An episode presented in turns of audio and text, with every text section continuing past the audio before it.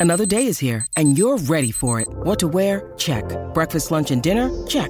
Planning for what's next and how to save for it? That's where Bank of America can help. For your financial to dos, Bank of America has experts ready to help get you closer to your goals. Get started at one of our local financial centers or 24-7 in our mobile banking app. Find a location near you at bankofamerica.com slash talk to us. What would you like the power to do? Mobile banking requires downloading the app and is only available for select devices. Message and data rates may apply. Bank of America and a member FDIC.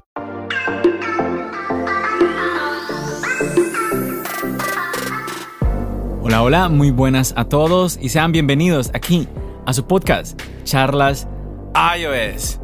Hoy empezamos nuestro episodio número 18. Estamos muy contentos de poder ser acompañados nuevamente con todos ustedes. Mi nombre es John. Y mi nombre es Santiago. ¡Empecemos!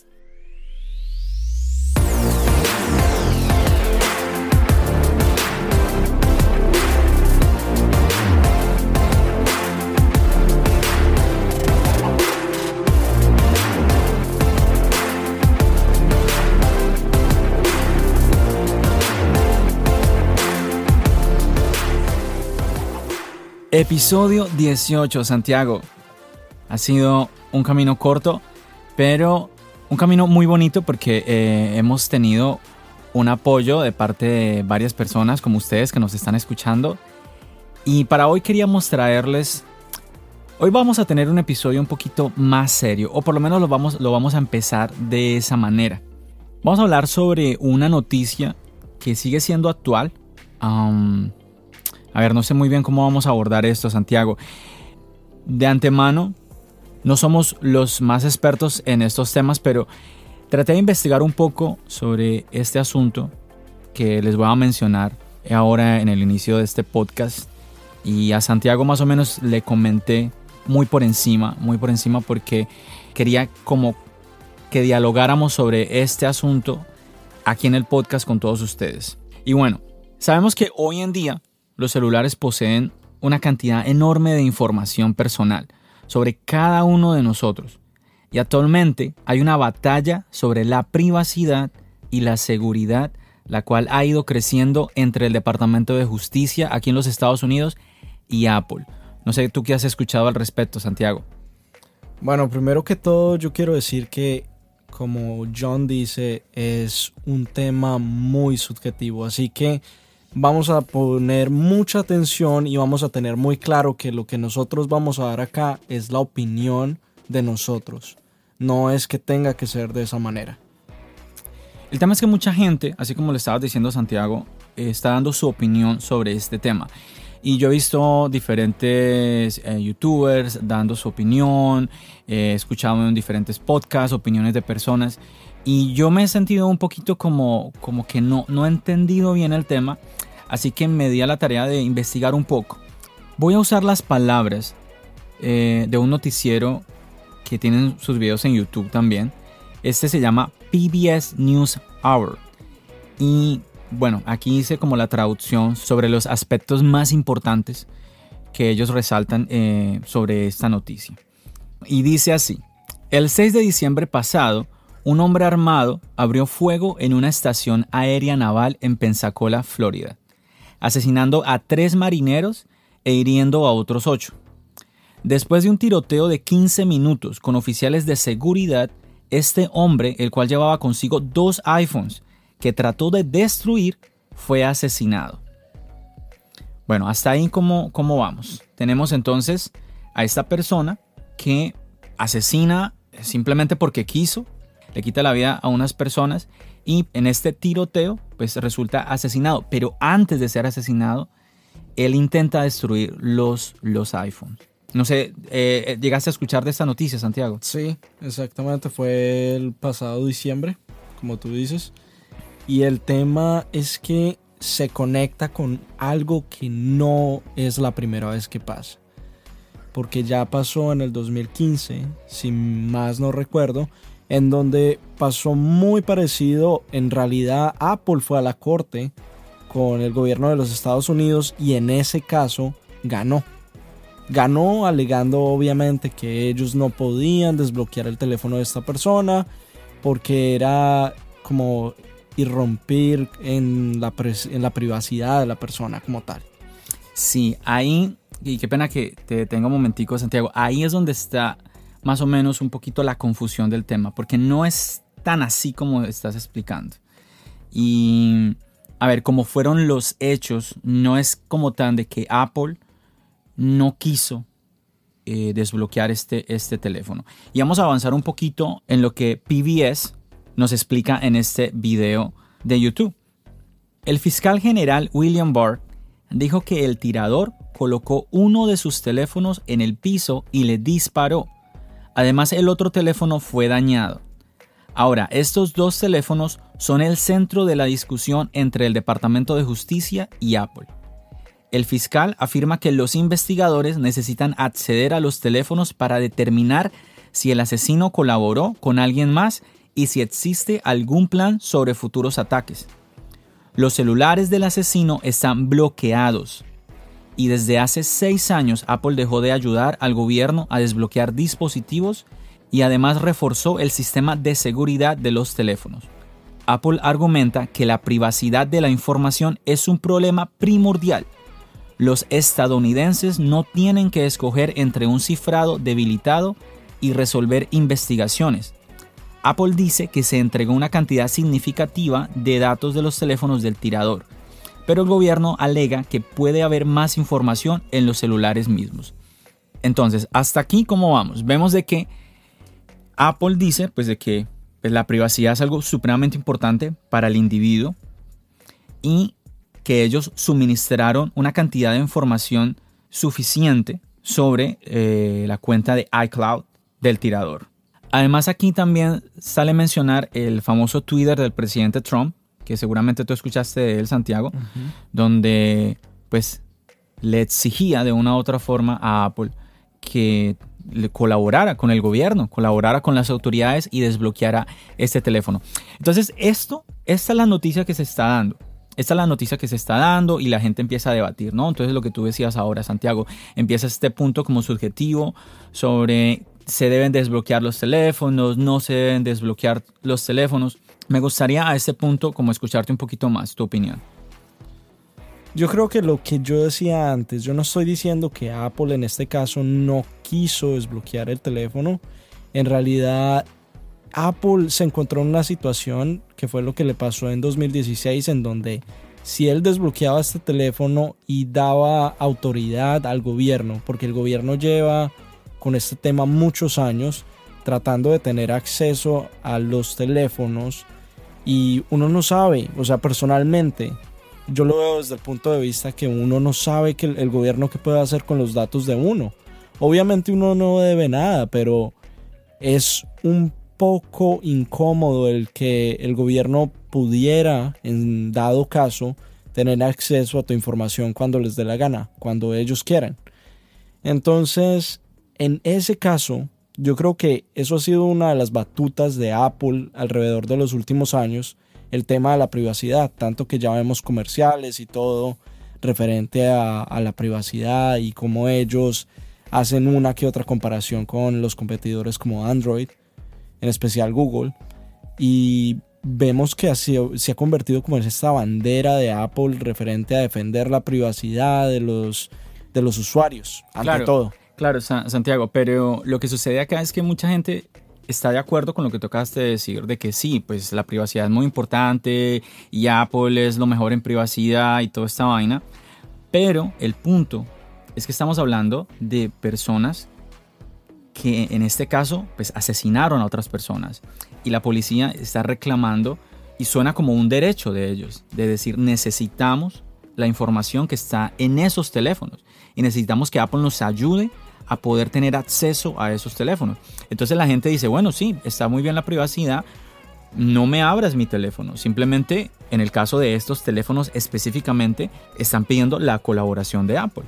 Lo que pasa es que yo lo veo desde el punto de vista en el que yo siento que Apple se está previniendo en lo que puede ser en un futuro. ¿Y a qué me refiero con esto? Aunque el gobierno puede, en este caso, digamos que Apple desbloquea el teléfono completamente, le da acceso a Apple, ¿qué va a pasar el día de mañana cuando ellos digan, oh, ya me desbloqueaste este teléfono, entonces desbloqueame aquel y desbloqueame el otro y desbloqueame más y más y más y más? Porque a ese punto nosotros a través de la historia hemos, hemos escuchado muchas historias, algunas falsas, algunas ciertas, de cómo el gobierno ha estado tan encima con este tema de, de la privacidad. Mucha gente es paranoica con el tema de hasta tapar las cámaras de los computadores por este tema. Entonces, es algo muy, muy debatible, como yo lo dije antes, es algo muy subjetivo y es un tema en donde creo que Apple está tratando de no jugar ni para un lado ni para el otro, está tratando de, ellos llevan la batuta de la privacidad, pero en, cierto modo han tratado de ayudar, como ellos, dicen, como ellos han dicho, han dado la información que ellos han tenido al alcance, pero yo creo que hasta ahí se puede llegar. Bueno, vamos a seguir leyendo eh, sobre la traducción que hice sobre este video de PBS News Hour y seguiremos así, como comentando, dando nuestra, nuestra opinión. Santiago dice, todo esto hace eco al debate del pasado 2015, después de que un hombre armado y su esposa asesinaran a 14 personas en San Bernardino, California, Apple desafió una orden de la corte de desbloquear un celular que pertenecía a uno de los tiradores. En 2014, Apple hizo que el iPhone pudiera ser abierto solamente con la contraseña personal del dispositivo, la cual es creada por el propietario. Voy a hacer una pausa aquí porque quiero que tengamos cuidado con lo que acabo de leer. Dice, Apple desafió una orden de la corte. ¿Qué piensas tú de eso, Santiago? ahí es el punto que yo llego antes, en el punto en donde estoy diciendo que el gobierno, yo siento que el gobierno personalmente, y es mi opinión, yo siento que el gobierno quiere es una puerta trasera y en realidad fue algo que yo escuché de una u otra manera. Alguien de Apple ya salió a defender esta semana, estas últimas semanas, y dijo exactamente que al momento de crear esta puerta trasera para que el gobierno eh, haga sus investigaciones, pueda tener acceso a los celulares, también está abriendo la puerta para otras cosas. Y en este caso ya no, ya no hablamos solamente que el gobierno va a tener acceso a información, sino que se va, se va a crear ese camino para, quién sabe qué, un hacker o algún delincuente que va a estar detrás de la información de los usuarios. Sí, ese es parte del debate. Pero como quería resaltar esto, Santiago, lo de que Apple desafió una orden, porque aquí están hablando de algo que sucedió en el 2015, eh, parte de 2015 y como tú decías ahora también 2016 sucedió todo esto. Esta frase, Apple desafió una orden de la corte. A ver, nosotros somos usuarios de Apple, nos encanta la compañía, eh, podríamos decir que somos fan de la marca, pero ¿quién es Apple que puede desafiar la, orden de una corte, Santiago? Eso es lo que a mí me llama la atención. Yo creo que no, espera, yo creo que el título en parte es un poco exagerado y es muy enfocado también al tema del marketing. El tema del marketing de decir, oh, esta empresa desafió una orden y en cierta manera, si me entiende, el paso que hizo Apple, en ese caso desafiando al gobierno, también le sirvió como imagen para decir, nosotros vamos a proteger la, información de los usuarios, que ha sido la batuta que ellos cogieron desde ese comienzo hasta ahora. Bien, yo quiero que ustedes tengan, vamos a seguir adelante con, este como análisis que queremos hacer en el podcast de hoy sobre esto, este suceso tan delicado y quiero que ustedes se queden con eso en la mente. Apple desafió la orden de una corte, porque ¿quién puede desafiar la orden de una corte? Vamos a dejarlo ahí ténganlo muy presente y voy a seguir leyendo. Entonces eh, dice, en 2014 Apple hizo que el iPhone pudiera ser abierto solamente con la contraseña personal del dispositivo, la cual es creada por el propietario. Ni siquiera Apple puede romper ese código. En el caso de San Bernardino, el FBI pagó a un tercero, el cual no fue revelado, más de un millón de dólares para acceder al teléfono.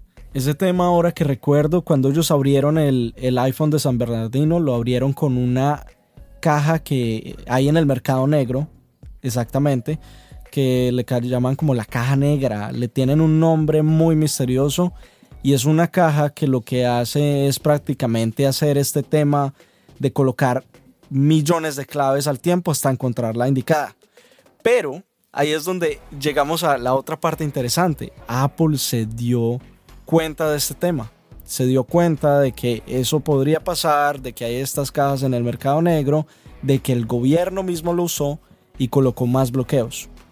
Por eso en este, en este caso el iPhone tiene este tema de que tú metes la contraseña mal y se bloquea por un tiempo y si lo vuelves a meter mal se bloquea por más tiempo.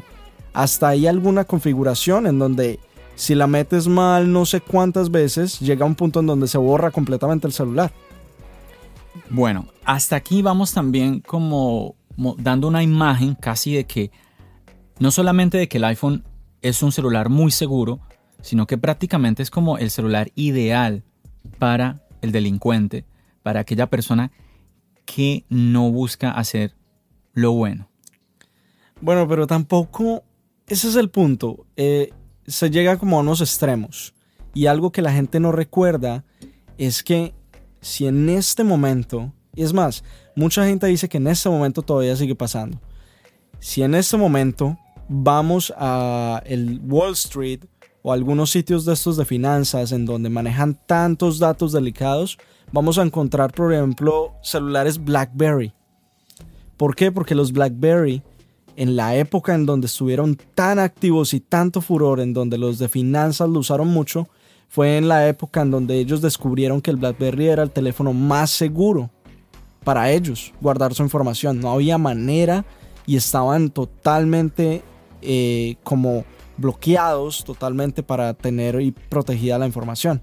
Entonces ahí es donde yo llego que al punto en donde digo que es muy debatible, obviamente sí le da facilidades a los delincuentes, pero al mismo caso también hay gente que simplemente quiere su privacidad para sus negocios. Bueno, continúa aquí. Dice, expertos dicen que el FBI puede tratar este método ahora en el caso Pensacola. Y eso es parte del debate, porque obviamente esa cantidad de dinero que el FBI pagó, ¿de dónde sale? Obviamente sale de los impuestos, ¿cierto? Y se habla de que por qué gastar dinero en algo que Apple pudiera colaborar, que Apple pudiera ceder y aceptar y dar esa ayuda que el gobierno, que las autoridades, que el FBI están pidiendo. Continúo. El mes pasado, el Comité Judicial del Senado celebró una audiencia para explorar los problemas claves en juego el director de privacidad del usuario de Apple argumentó que crear una puerta trasera en sus dispositivos podría abrir una caja de Pandora. Él dijo, el cifrado es la tecnología subyacente que proporciona seguridad de la información en todos los sistemas modernos. No conocemos una manera de implementar el cifrado que proporcione acceso solo para los buenos sin que sea más fácil para los malos entrar. Entonces, aquí vamos vamos tratando como de mostrar un poco más como una como la, el panorama más amplio, porque yo veo cuando nos acercamos a las opiniones que están teniendo mucha, mucha gente amante de la tecnología, es de que esto, en esos celulares de estos ah, terroristas, Apple debería ayudar.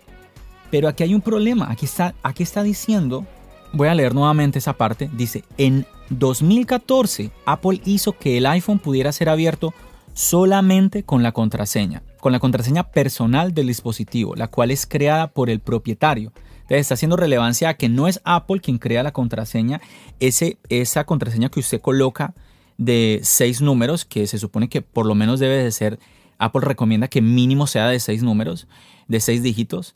Eh, esa contraseña es creada por usted, no es creada por Apple. Ni siquiera Apple puede romper ese código, dice acá. Entonces, ¿qué está sucediendo? El FBI, el presidente Trump mediante Twitter, el gobierno le está prácticamente eh, ordenando a Apple de que desbloquee el teléfono. Dice, está bloqueado, nosotros no podemos desbloquearlo. Apple, venga usted que es la que fabricó ese teléfono, desbloqueelo. Pero Apple lo que está diciendo, y aquí es donde yo quiero que todos entendamos, Apple está diciendo, hey, yo creé este sistema de seguridad donde yo le proporciono al usuario de cada iPhone en el mundo la posibilidad de crear una contraseña. Pero yo no creé la contraseña, yo no puedo saber cuál es la contraseña.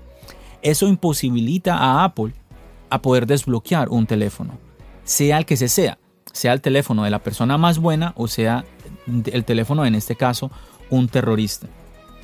Entonces, eso es algo que tenemos que tener en cuenta, porque yo he escuchado últimamente a algunos diciendo como que sí, anteriormente yo estaba de acuerdo con Apple, ahora yo no estoy de acuerdo con Apple, Apple sí debería, porque es que esta gente son unos terroristas, porque hay que entender el dolor de las familias. Es que indudablemente de que si el tema es desbloquear los teléfonos, es como por ejemplo, yo escuché sin, nombrar a ningún nombre de ningún canal, yo escuchaba el ejemplo de que si la, las autoridades tienen la facultad de entrar en la casa de alguien con una orden, pueden entrar a la casa de cualquiera, pues ¿por qué no pueden acceder al dispositivo? Claro, es entendible el ejemplo. El problema es que para que se pueda dar ese ejemplo, pues hay una persona, las autoridades vienen, hay unas personas que abren la puerta y las autoridades entran o bueno, o entrarán a la mala. Pero hay ese hecho de que puedan entrar. Pero en un teléfono, si no existe la persona, como en este caso el terrorista fue asesinado, quien creó la contraseña, quien tiene eh, ya sea el Touch ID, porque es un iPhone 7, o si fuera otro iPhone, el Face ID, pues no hay cómo no existe. No, ese es el problema. Es que la gente no, y, eso es lo que nosotros queremos darle a todos ustedes, es el mensaje, este mensaje hoy, de que no existe la tecnología, no, el sistema de seguridad que nosotros tenemos no es de que Apple pueda acceder a cualquier iPhone del mundo, simplemente porque ellos lo fabricaron. Entonces, Ahí tenemos que tener claro esa parte, porque claro, existe la opinión, bueno, pero ¿qué? ¿Nos vamos por el tema de desbloquear un teléfono o, nos vamos por el tema de la seguridad? Eh, es que mira, este caso es muy delicado porque estamos hablando de terroristas. Claro que sí, es un caso muy, muy, muy delicado. ¿Tienes alguna opinión o sigo leyendo, Santiago? No, sin lugar a dudas, lo que tú dices es muy cierto. O sea, estamos hablando en donde obviamente no estamos olvidando el dolor, no estamos olvidando el hecho de que son personas malas, pero el tema es donde Apple queda como en cierta manera en el limbo de en donde no puede hacer este caso en ayudar y ayudó en realidad hasta donde más pudo porque lo que yo entiendo es donde Apple en este momento hizo lo que yo creo que hizo fue esto tuvo acceso a iCloud, obviamente, porque es más fácil al ser una plataforma de la página web. Y de ahí es donde pudo jalar cierta información del teléfono. Obviamente limitantes, ¿sí? Porque en dado caso, hagamos la, hagamos la comparación a cuando uno pierde un teléfono. Gracias al sistema de iCloud, no hay posibilidades de que uno no pierda toda la información, pero siempre va a haber uno que otro detalle que se va a ir con el teléfono que se perdió. Entonces ahí es donde yo veo que Apple hizo el esfuerzo lógico que tenía que hacer porque es un caso delicado, pero en cierta manera Apple está diciendo, si yo les desbloqueo este celular, es como si no, no solamente voy a ganar esta información del terrorista, sino que también voy a atentar en cierta manera hacia mis usuarios. Y es que eh, eso último que acabaste de decir es muy importante, Santiago, porque el tema es que el iPhone, por ejemplo, Santiago, tú tienes el iPhone 11 y ¿qué sistema operativo corre? iOS 13. Yo tengo el iPhone 10R y pues también estoy corriendo iOS 13. Y usted que me está escuchando, así no esté corriendo iOS 13, está corriendo iOS. Todos los iPhone del mundo corren iOS. Si se crea la manera, como muchos llaman, una puerta trasera para poder acceder de ahora en adelante, es que aquí es donde está el punto. Apple no puede acceder a estos teléfonos de los terroristas. El FBI está haciendo fuerza con todo este tema, es para que Apple cree una puerta trasera y se pueda acceder en el futuro.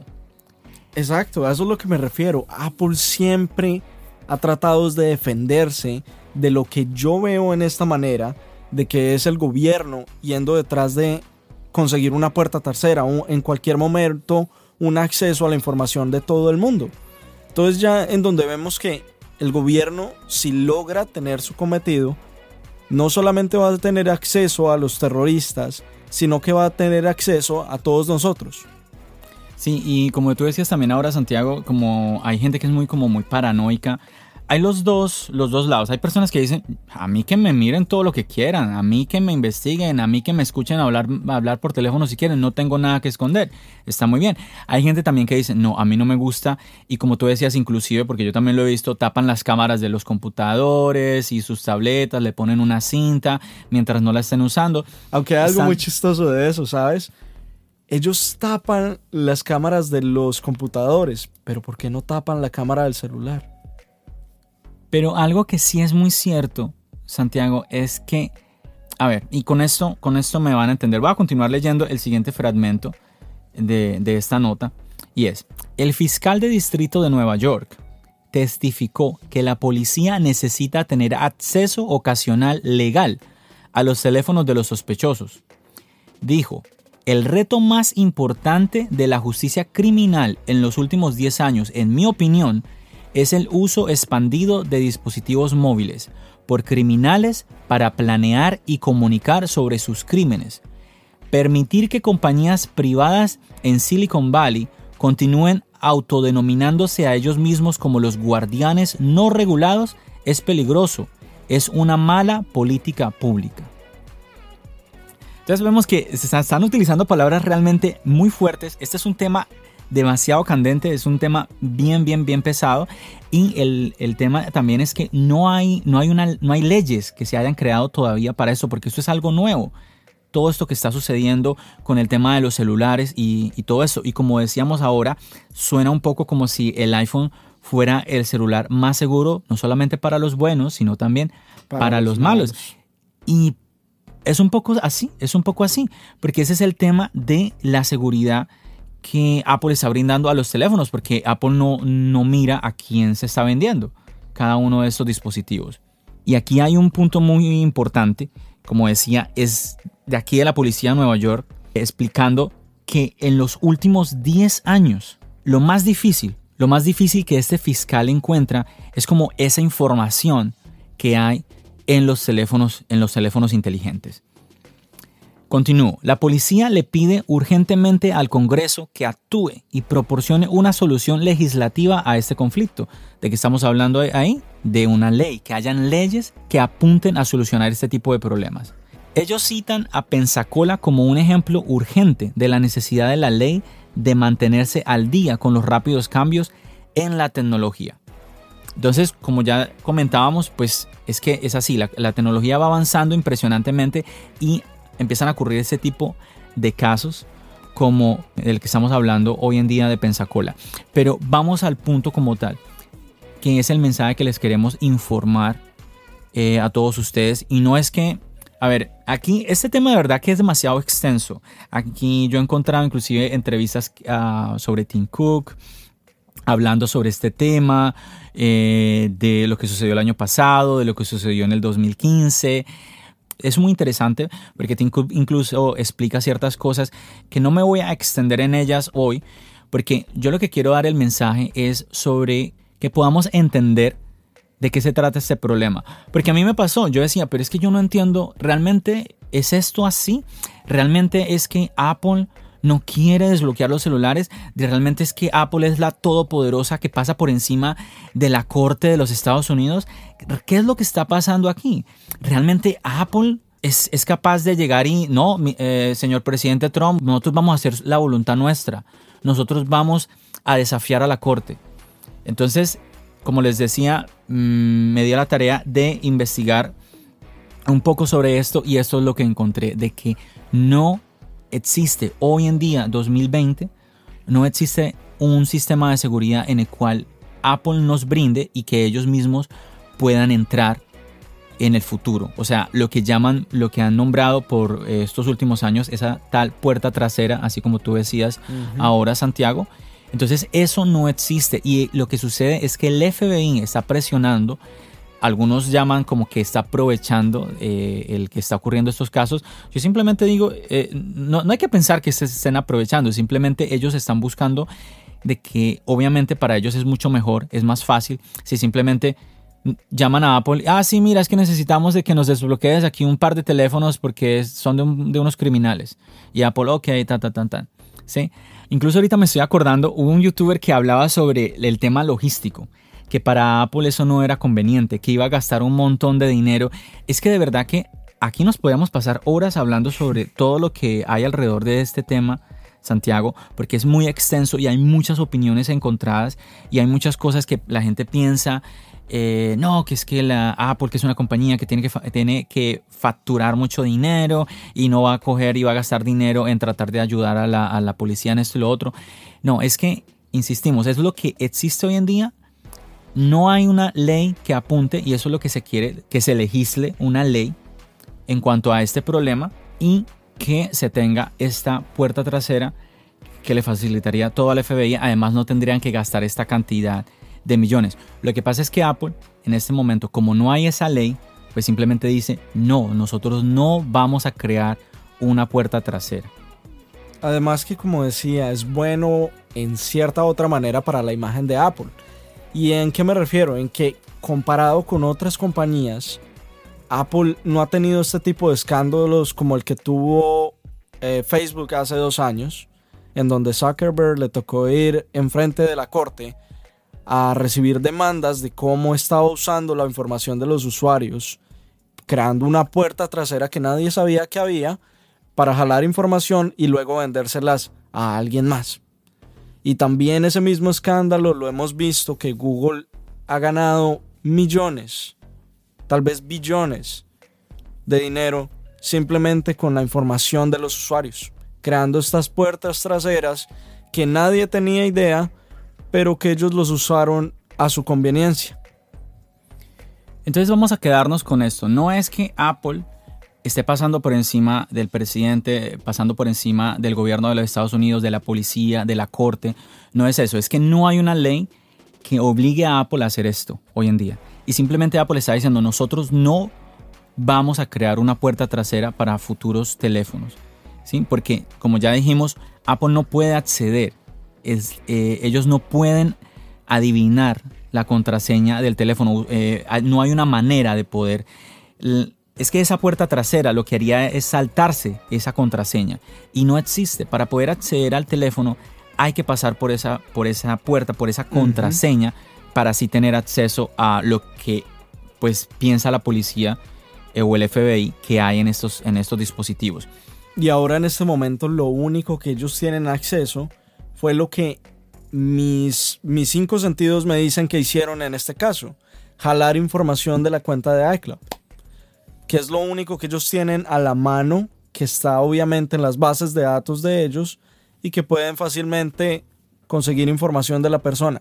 Pero hasta ahí, hasta ahí, ya que meterse al celular es diferente, es una historia muy diferente.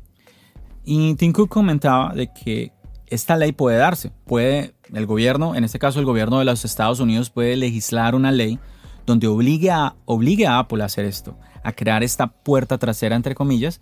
Y la opinión de Tim Cook era que pues, sería muy lamentable porque no habría ese sistema de seguridad de la cual todos necesitamos hoy en día, porque esa es la realidad, ese es el mundo en el que vivimos. En los teléfonos guardamos información muy sensible, información personal.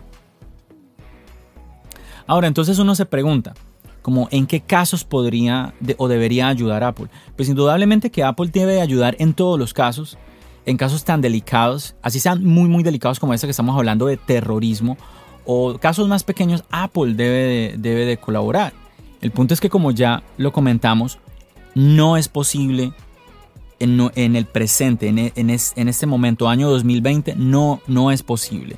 Claro, muchas personas dicen, pero ¿por qué Apple y te voy a comentar esto a ti, Santiago, muchas personas opinan, bueno, si esta es la realidad, no existe la manera de entrar hoy, porque Apple no, no cede, crea la puerta trasera y simplemente eso sucede a puerta cerrada. Apple, Apple es son los únicos que van a tener acceso a esa puerta trasera. Y cuando ocurra algo, pues simplemente llama al FBI y simplemente los poquitos, los poquitas personas de Apple, las poquitas personas del FBI y entre ellos, pues hacen este, dime.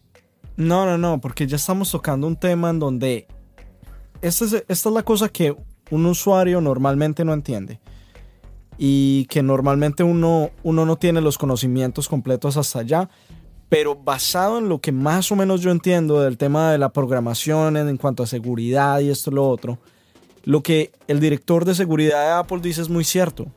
Si ellos en este momento abren una puerta, por pequeña que sea, y así lo hagan callados, eso va a abrir el camino para otras personas, no solamente para Apple. No es que Apple puede crear una puerta por trasera con contraseña y lo que les dé la gana.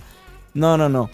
En este caso, abren una puerta trasera, esa puerta trasera también la puede usar el bandido, el delincuente, que quiere la información de los usuarios.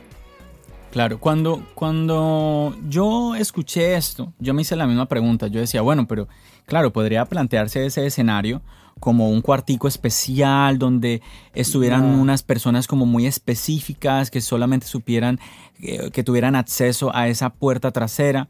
No, pero... eso es un balance. O lo cierras completamente o le colocas orificios y todo el mundo se va a entrar. Pensando en eso que estás diciendo, Santiago, pues yo dije, bueno, ¿no ha pasado algo así antes? O sea, es la primera vez que se le está pidiendo a, alguien que dé acceso a, la policía en cuanto al sistema de seguridad. Y bueno, yo encontré algo, Santiago, no sé si tú has escuchado de esto. Eternal Blue es un exploit desarrollado por la NSA, Agencia de Seguridad Nacional de los Estados Unidos.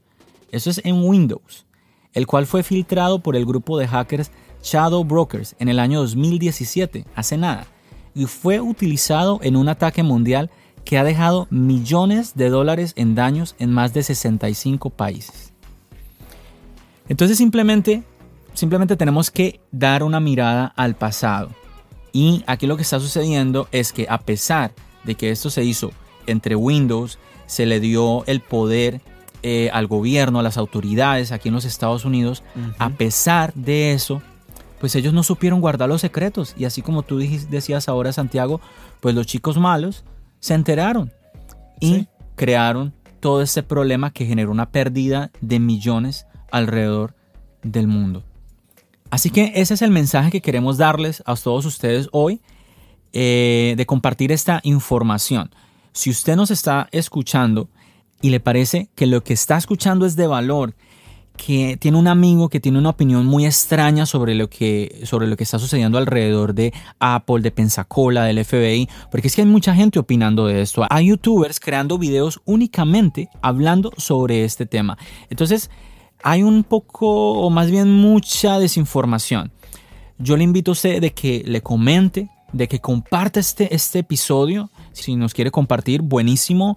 Eh, igual que usted lo comente, lo, lo comente con su amigo, le diga, mira, analicemos un poquito más esto, mira lo que está sucediendo, mira lo que sucede con las leyes en este momento, mira lo que Apple puede hacer, lo que no puede hacer y además lo que ha sucedido en el pasado, lo que ha sucedido con otras compañías, como comentábamos ahorita con Windows. Como les decíamos, estamos contando, a pesar de que nos hemos extendido hartísimo hablando sobre un solo tema en el podcast de hoy, yo me imaginé que esto iba a pasar. Le comentaba yo a Santiago que seguramente nos iba a cubrir una gran parte del podcast este tema de Pensacola. Es un tema muy, muy delicado. Muy seguramente se nos están pasando muchísimos detalles. No estamos analizando la noticia totalmente, pero así por encima queríamos como compartir con ustedes como lo más lógico, por así decirlo, lo más como de, sentido común que a mí como usuario que soy, así como usted que me está escuchando, eh, me llevó como a, preguntarme, ¿qué es lo que está pasando? ¿Por qué, ¿Por qué Apple, entre comillas, no quiere ayudar?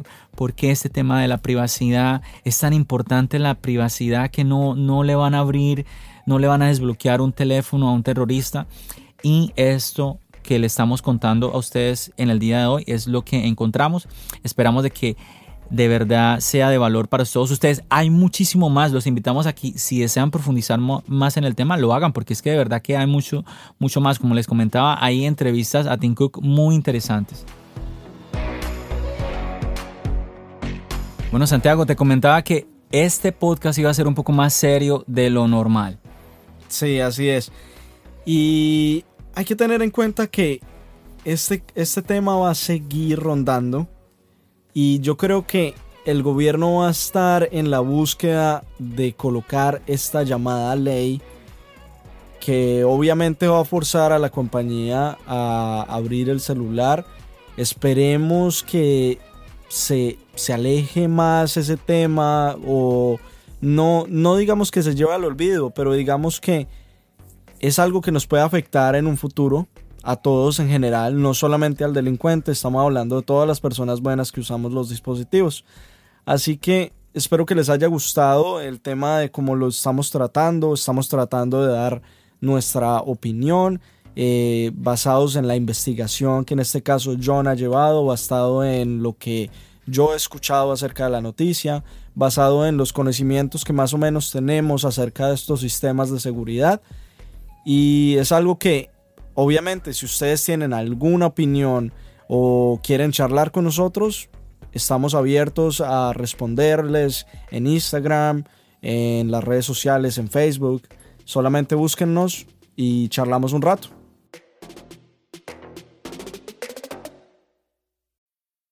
Need mealtime inspiration, it's worth shopping Kroger, where you'll find over 30,000 mouthwatering choices that excite your inner foodie. And no matter what tasty choice you make, you'll enjoy our everyday low prices, plus extra ways to save, like digital coupons worth over $600 each week. You can also save up to $1 off per gallon at the pump with fuel points. More savings and more inspiring flavors make shopping Kroger worth it every time. Kroger, fresh for everyone. Fuel restrictions apply.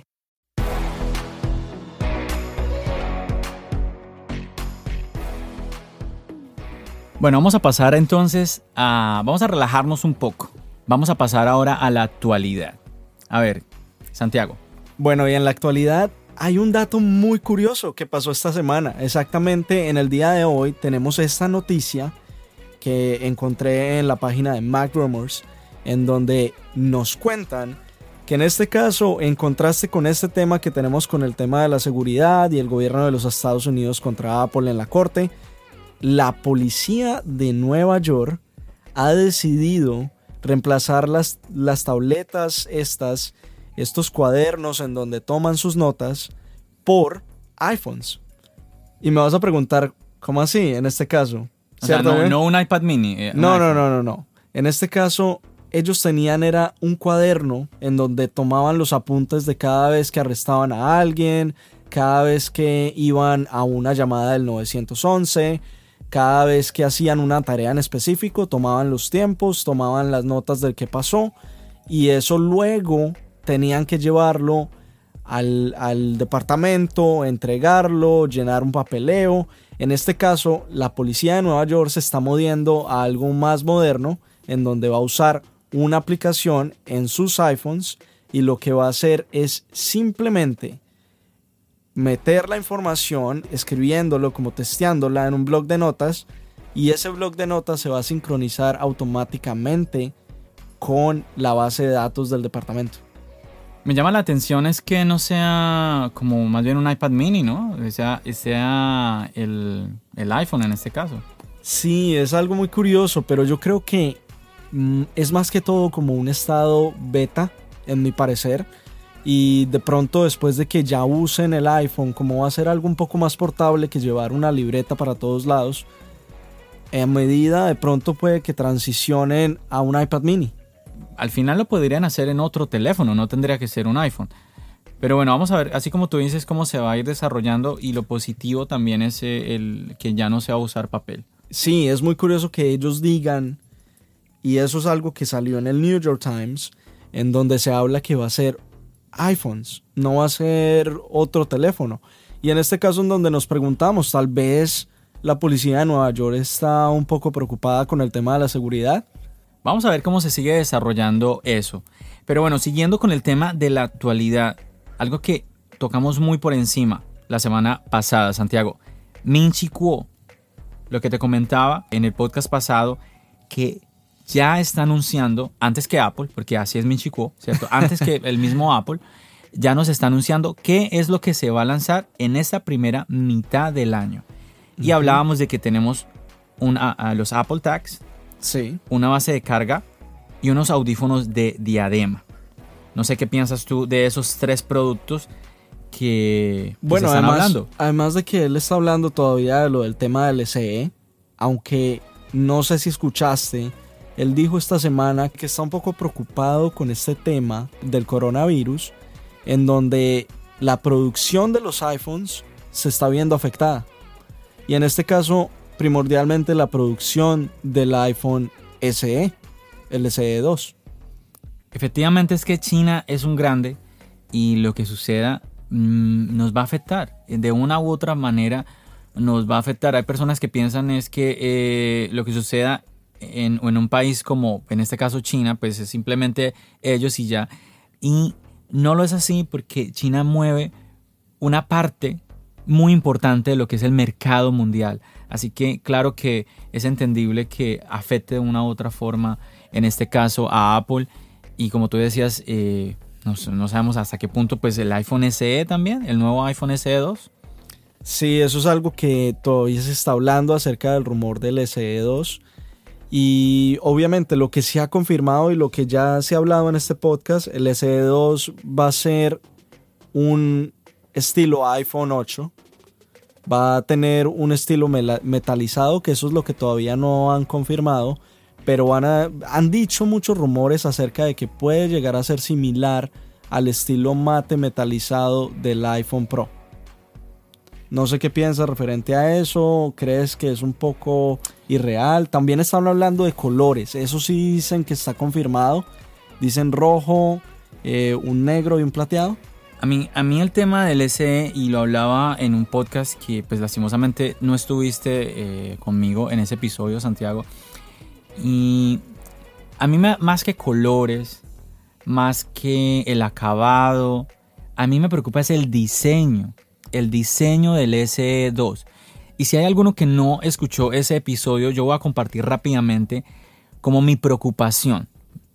Y es el tema de que un iPhone, una evolución de lo que es el iPhone 8, que esa es una de las razones de las cuales están, se está mencionando mucho el nombre de iPhone 9, que para mí también eso no es tan importante como lo vayan a nombrar, realmente no. Eh, insisto, es el diseño. ¿Tú te imaginas un iPhone 2020 con marcos?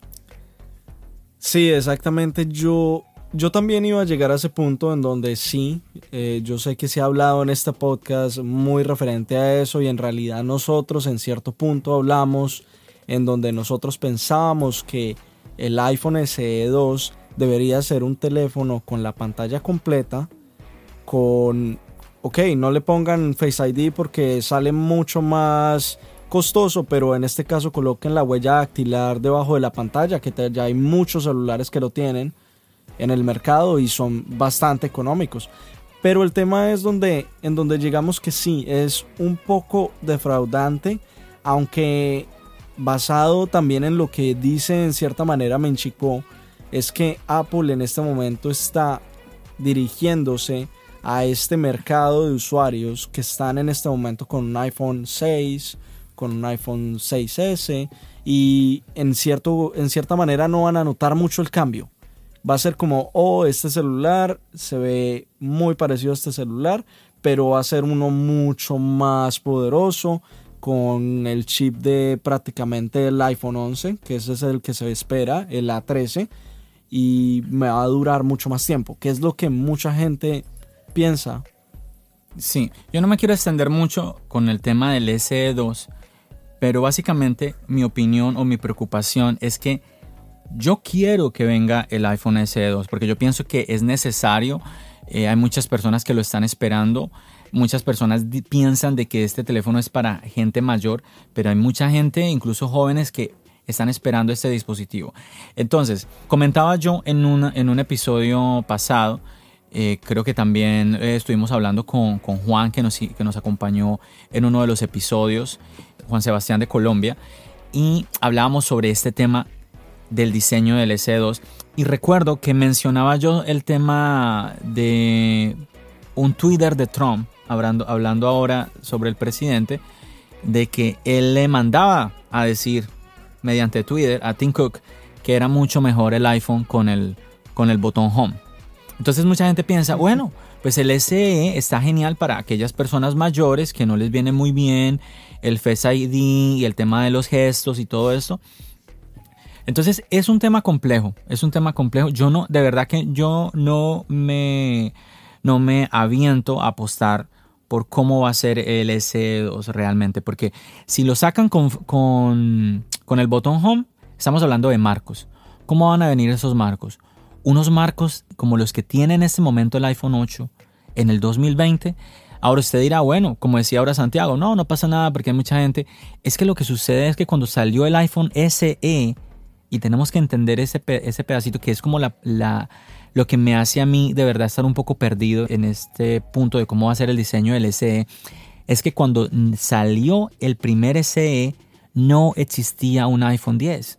No había cómo comparar el diseño de los marcos con un teléfono sin marcos. Hoy en día tenemos iPhone 10, iPhone 10S, iPhone 10R, iPhone 11, iPhone 11 Pro, tenemos el modelo Max, tenemos una familia de iPhones sin marcos. Entonces, un teléfono de este tipo en este momento, pues es un teléfono viejuno. Es así, es un, es un teléfono viejuno, es un teléfono con un diseño no tan agradable. Y para Apple, una compañía como Apple, que se destaca por el tema del diseño, no sé ahí cómo va a manejar ese tema. Ahora, si lo termina sacando así, pues ah, no sé, no sé, es que, es que de, verdad que no me aviento a adivinar cómo va a ser el diseño del S2, pero que venga el S2. Yo creo que eso es lo que va a pasar. Van a colocar ese diseño anticuado porque ya tenemos, tenemos más o menos la percepción de lo que ha hecho Apple en los últimos años referente a estos dispositivos económicos y podemos ver el iPod, el iPod Touch, el que sacaron prácticamente el mismo diseño del anterior, supremamente anticuado, con marcos, obviamente más económico de lo que era antes y un poco más poderoso, pero al mismo manera, todo el mundo estaba esperando lo que en este momento estamos esperando, no solamente tú, yo también, a mí me encantaría un iPhone SE sin marcos. Ok, no le coloquen Face ID, pero colóquenle Touch ID debajo de la pantalla y quiten los marcos. Entonces le estaríamos diciendo adiós al notch. Sí, es que eso es lo que yo digo que se debería hacer. En este caso, Apple tiene que sacar un dispositivo diferente al mercado. Definitivamente que va a ser una sorpresa, va a ser una sorpresa el cómo va a ser el, al final el diseño del S2 Santiago. Es así. Sí, eso es algo que no sabemos todavía, pero de igual manera, pues yo creo que hay más puntos tirando hacia un diseño anticuado, tirando a iPhone 8. Esperemos a ver, esperemos a ver qué pasa el día del lanzamiento. Bueno, sí, es verdad. Otra cosa que se está hablando es el tema de unos audífonos de diadema, de que pueda venir con una cancelación de ruido superior a la de los AirPods Pro. Uh -huh. eh, y bueno, ya prácticamente es un hecho porque se ha encontrado en el código de iOS 13 y cuando ya se está mencionando de que algo se asomó por el código de iOS es porque va a venir. Así fue con el tema de los AirPods Pro, que se habían encontrado en el código, ¿no? Totalmente. Así que esperemos a ver qué pasa con esos audífonos también, ¿no? Y lo otro es los Apple Tags. Yo me acuerdo que tú mencionaste en el episodio anterior de que este era el año de los Apple Tags, así, así dijiste. Cuéntanos. Totalmente correcto. En este caso hay muchos rumores referentes a los Apple Tags, pero vamos a ser un poco breves. En este caso se habla mucho de la interacción y ya se encontraron pistas de lo que Apple planea con los Apple Tags. Y en este caso encontramos pistas en iOS, en el nuevo iOS que se viene, iOS 14, en donde se ven partes de código hablando de cómo va a ser la interacción completamente con la aplicación de encuentra mi iPhone o buscar mi iPhone. Y vamos a ver una interacción completa en donde van a aparecer prácticamente en la lista como si fuera otro dispositivo y va a haber unas cosas un poco locas que se están viendo en el código como la interacción con la realidad aumentada en donde vas a apuntar tu teléfono por la casa, por ejemplo, buscando unas llaves que tengan tu AirTags y simplemente vas a ver como un globito, una puntica rojo en donde va a indicar la posición de donde están esas llaves. Uh -huh. Y te va a guiar durante la casa buscándolos hasta que llegues al punto en donde las Sí, encuentres. este, este es un producto que se está esperando mucho y me suena, me suena. Va, a ser muy chévere que Apple nos traiga algo así este año. Bastante interesante, la verdad personalmente es un producto que me llamaría mucho la atención. Ojalá que no sea muy costoso, porque ya existe, ya existe este tipo de existen cosas así como Tile, que es el más popular. Sí, creo que estamos hablando de alrededor de 30 dólares. Sí. Ojalá Sí, sí, sí. que Apple, no sé si no sé cómo suena esto, pero que Apple nos diera algo más económico que eso, no sé. Ah, no sé, yo creo que es un producto un poco más premium, por lo que se escucha de los rumores, por lo que vemos en el código en iOS 14. Pero ya esperaremos a ver qué decide Apple hacer con este producto. Muy interesantes ide- ideas que se ven en el camino de los AirTags. Bueno, Santiago, se nos está yendo nuevamente el, el podcast. Es que esto es lo que está pasando. El, el podcast es que tenemos muchísimo tema, muchísimas cosas para compartir con todos ustedes. Eh, pero bueno, no quisiéramos hacer podcasts más seguidos, pero no, no, no, nos, no nos da, no nos da para hacer un podcast como diario o algo y algo así. Pero bueno, esa es, esa es nuestra realidad por ahora. Ojalá va- vaya cambiando y podamos brindarle mucho más contenido a todos ustedes. Falta algo, me contaste que tenías unas ofertas, Santiago. También tengo yo por aquí algunos, algunos saludos. Vamos rápido al punto. Ofertas en Amazon en este momento. Apple Watch generación 5. Lo podemos encontrar rebajado en menos 44 dólares. Ok, 44 dólares que vienen muy bien. Muy bien al bolsillo. Con eso te puedes comprar una, una de las Vans originales si quieres. Sí, es cierto. O, o un buen juego en Amazon. Sí, sí. O que un buen juego bien. en Amazon. Hay muchas que salen muy bien. Es totalmente correcto. Y la otra super oferta es el iPad de 10.2, el budget iPad, el más económico. Lo encontramos rebajado en este momento al precio de 250 dólares. Es una No. ganga en este momento. Es, es- Está en Amazon. wow, ese es el precio, el, el cual tú lo conseguiste la otra vez, ¿no? Ese fue el precio en donde yo compré el mío, el de 9.7. Pero El- esta es la pero evolución. este es el último, este es el actual. El, el iPad de estudiante pues, está, está buenísimo ese precio, wow. 10.2 por 250 dólares es una oferta muy buena. Vamos a tratar de dejar los links eh, en la descripción del podcast por si usted eh, desea echarle una miradita y no tenga que de pronto buscar mucho, sino que vaya pin, ahí en, eh, directamente con el, con el link. Bueno, y quiero que empecemos como a crear una sección antes de despedirnos del podcast, eh, donde podamos saludar a varias personas que nos, nos están brindando mucho cariño, especialmente en este momento en Instagram. Por ejemplo, tenemos, eh, quiero saludar nuevamente a Apple Forever 01, que lo mencionamos en el podcast anterior, es un canal de YouTube eh, aquí en Nueva York y nos escribió una reseña, aparte que nos ha compartido en Instagram, ha hecho varias menciones sobre nosotros y ha posteado contenido referente a el podcast Charlas iOS. Queremos devolver el gesto con Apple Forever 01 eh, invitarlos a ustedes que nos están escuchando a que visiten el canal. Hay unos videos muy interesantes. Estuve viendo y me reí un poco con... eh, hay unos videos sobre el HomePod. Sí, muy, eh, se lo estuve mostrando a Santiago también y donde Apple Forever está mostrando y haciéndole algunas preguntas al HomePod y ver cómo él reacciona. Y hay unas muy curiosas, la verdad, me llamó, me llamó la atención, es muy divertido. Así que los invitamos a todos ustedes a que visiten este canal de YouTube y bueno, que le den un poco de amor también a este youtuber. Voy a leer aquí la reseña Dice, saludos desde Nueva York. Tengo un canal de YouTube que se llama Apple Forever, canal de tecnología, y me gustaría recomendar estos podcasts en mis videos. Saludos y éxito con este podcast. Muchísimas gracias, eh, hermanazo de Apple Forever 01. Y así como él lo hizo, usted también puede dejarnos una reseña. Los invitamos a que nos den su valoración, si le está gustando a usted este podcast, si usted quiere apoyarnos, darnos una mano, denos una valoración, ojalá cinco estrellas. Sí, si usted, si de pronto no le gusta, no le gusta este podcast, mm, no nos valore mejor, por favor, por favor. Por favor, pero de verdad si le está gustando, si le agrada el contenido que le estamos brindando, si pasan un buen tiempo escuchándonos, les invitamos a que vayan a, a la, a la aplicación de la cual nos están escuchando y nos den una valoración, nos escriban una reseña. Alguna Eh, recomendación, también estamos abiertos a cualquier opinión, cualquier eh, sugerencia que tengan para nosotros. Claro que sí. También quiero saludar a Raji.cas. Nos escribe por Instagram. Nos dice 5 estrellas de 5. Muy interesante. Bienvenido Santiago de vuelta. Creo que lo mismo pasa en República Dominicana. El iPhone de la marca más alta que podrás encontrar entre la juventud es entre el 6 y el 7, por la misma situación de no haber Apple Store. Entonces, esto es de que él escuchó el podcast pasado, donde Santiago nos compartió su experiencia eh, con la situación de las, de las Apple Stores en Latinoamérica. También quiero saludar a el-savi con, e- eh, con X-oficial.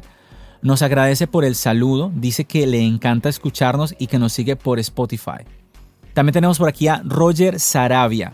Dice, muy bien el podcast, aclaras bien los puntos, se te da la narración u oratoria. Muchísimas gracias, Roger. Queremos saludar a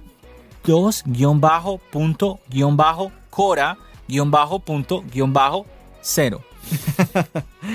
Intu- intuyo que el nombre, el nombre de ella es Cora. Eh, nos escribió preguntando sobre si actualizar su iPhone 8 Plus a- al sistema operativo, a la nueva versión que salió hace poco, que es 13.3.1. Además nos dice que está escuchando los episodios desde el primero. Muchísimas gracias Cora por tomarte el tiempo de escuchar incluso los episodios anteriores. Y si usted tiene alguna duda de actualizar, eh, porque lo que estuvimos hablando en el podcast anterior, si su teléfono está corriendo iOS 13 y está corriendo bien, no tiene por qué preocuparse. Cuando es una actualización pequeña como 13.3.1, eh, cuando son así esos puntos, otro y otro número, esas son actualizaciones pequeñas. Ahorita la actualización grande que vamos a esperar es la iOS 14. Ahí es donde quizás usted tenga que pensar si actualizar o no. Por ahora no debería haber ningún problema. Bueno, creo que voy a dejar algunos saludos ya para la próxima semana. Muchísimas gracias a todos ustedes que se tomaron su tiempo de acompañarnos en el día de hoy. Ya saben que nos pueden encontrar en las redes sociales. Estamos en Twitter, estamos en Facebook, estamos en Instagram. Charlas iOS. Anímense, escríbanos, compártanos sus opiniones, eh, las dudas que también tengan, así como ya les hemos leído lo, lo que otros usuarios nos han compartido, nos han preguntado. Son todas todas esas inquietudes son bienvenidas. Y bueno, y si nos quieren dar amor, aquí estamos, aquí estamos. Así que no, no sean tímidos y acérquense aquí a Charlas iOS, su podcast. Nos despedimos de todos ustedes. Hasta la próxima. Bendiciones.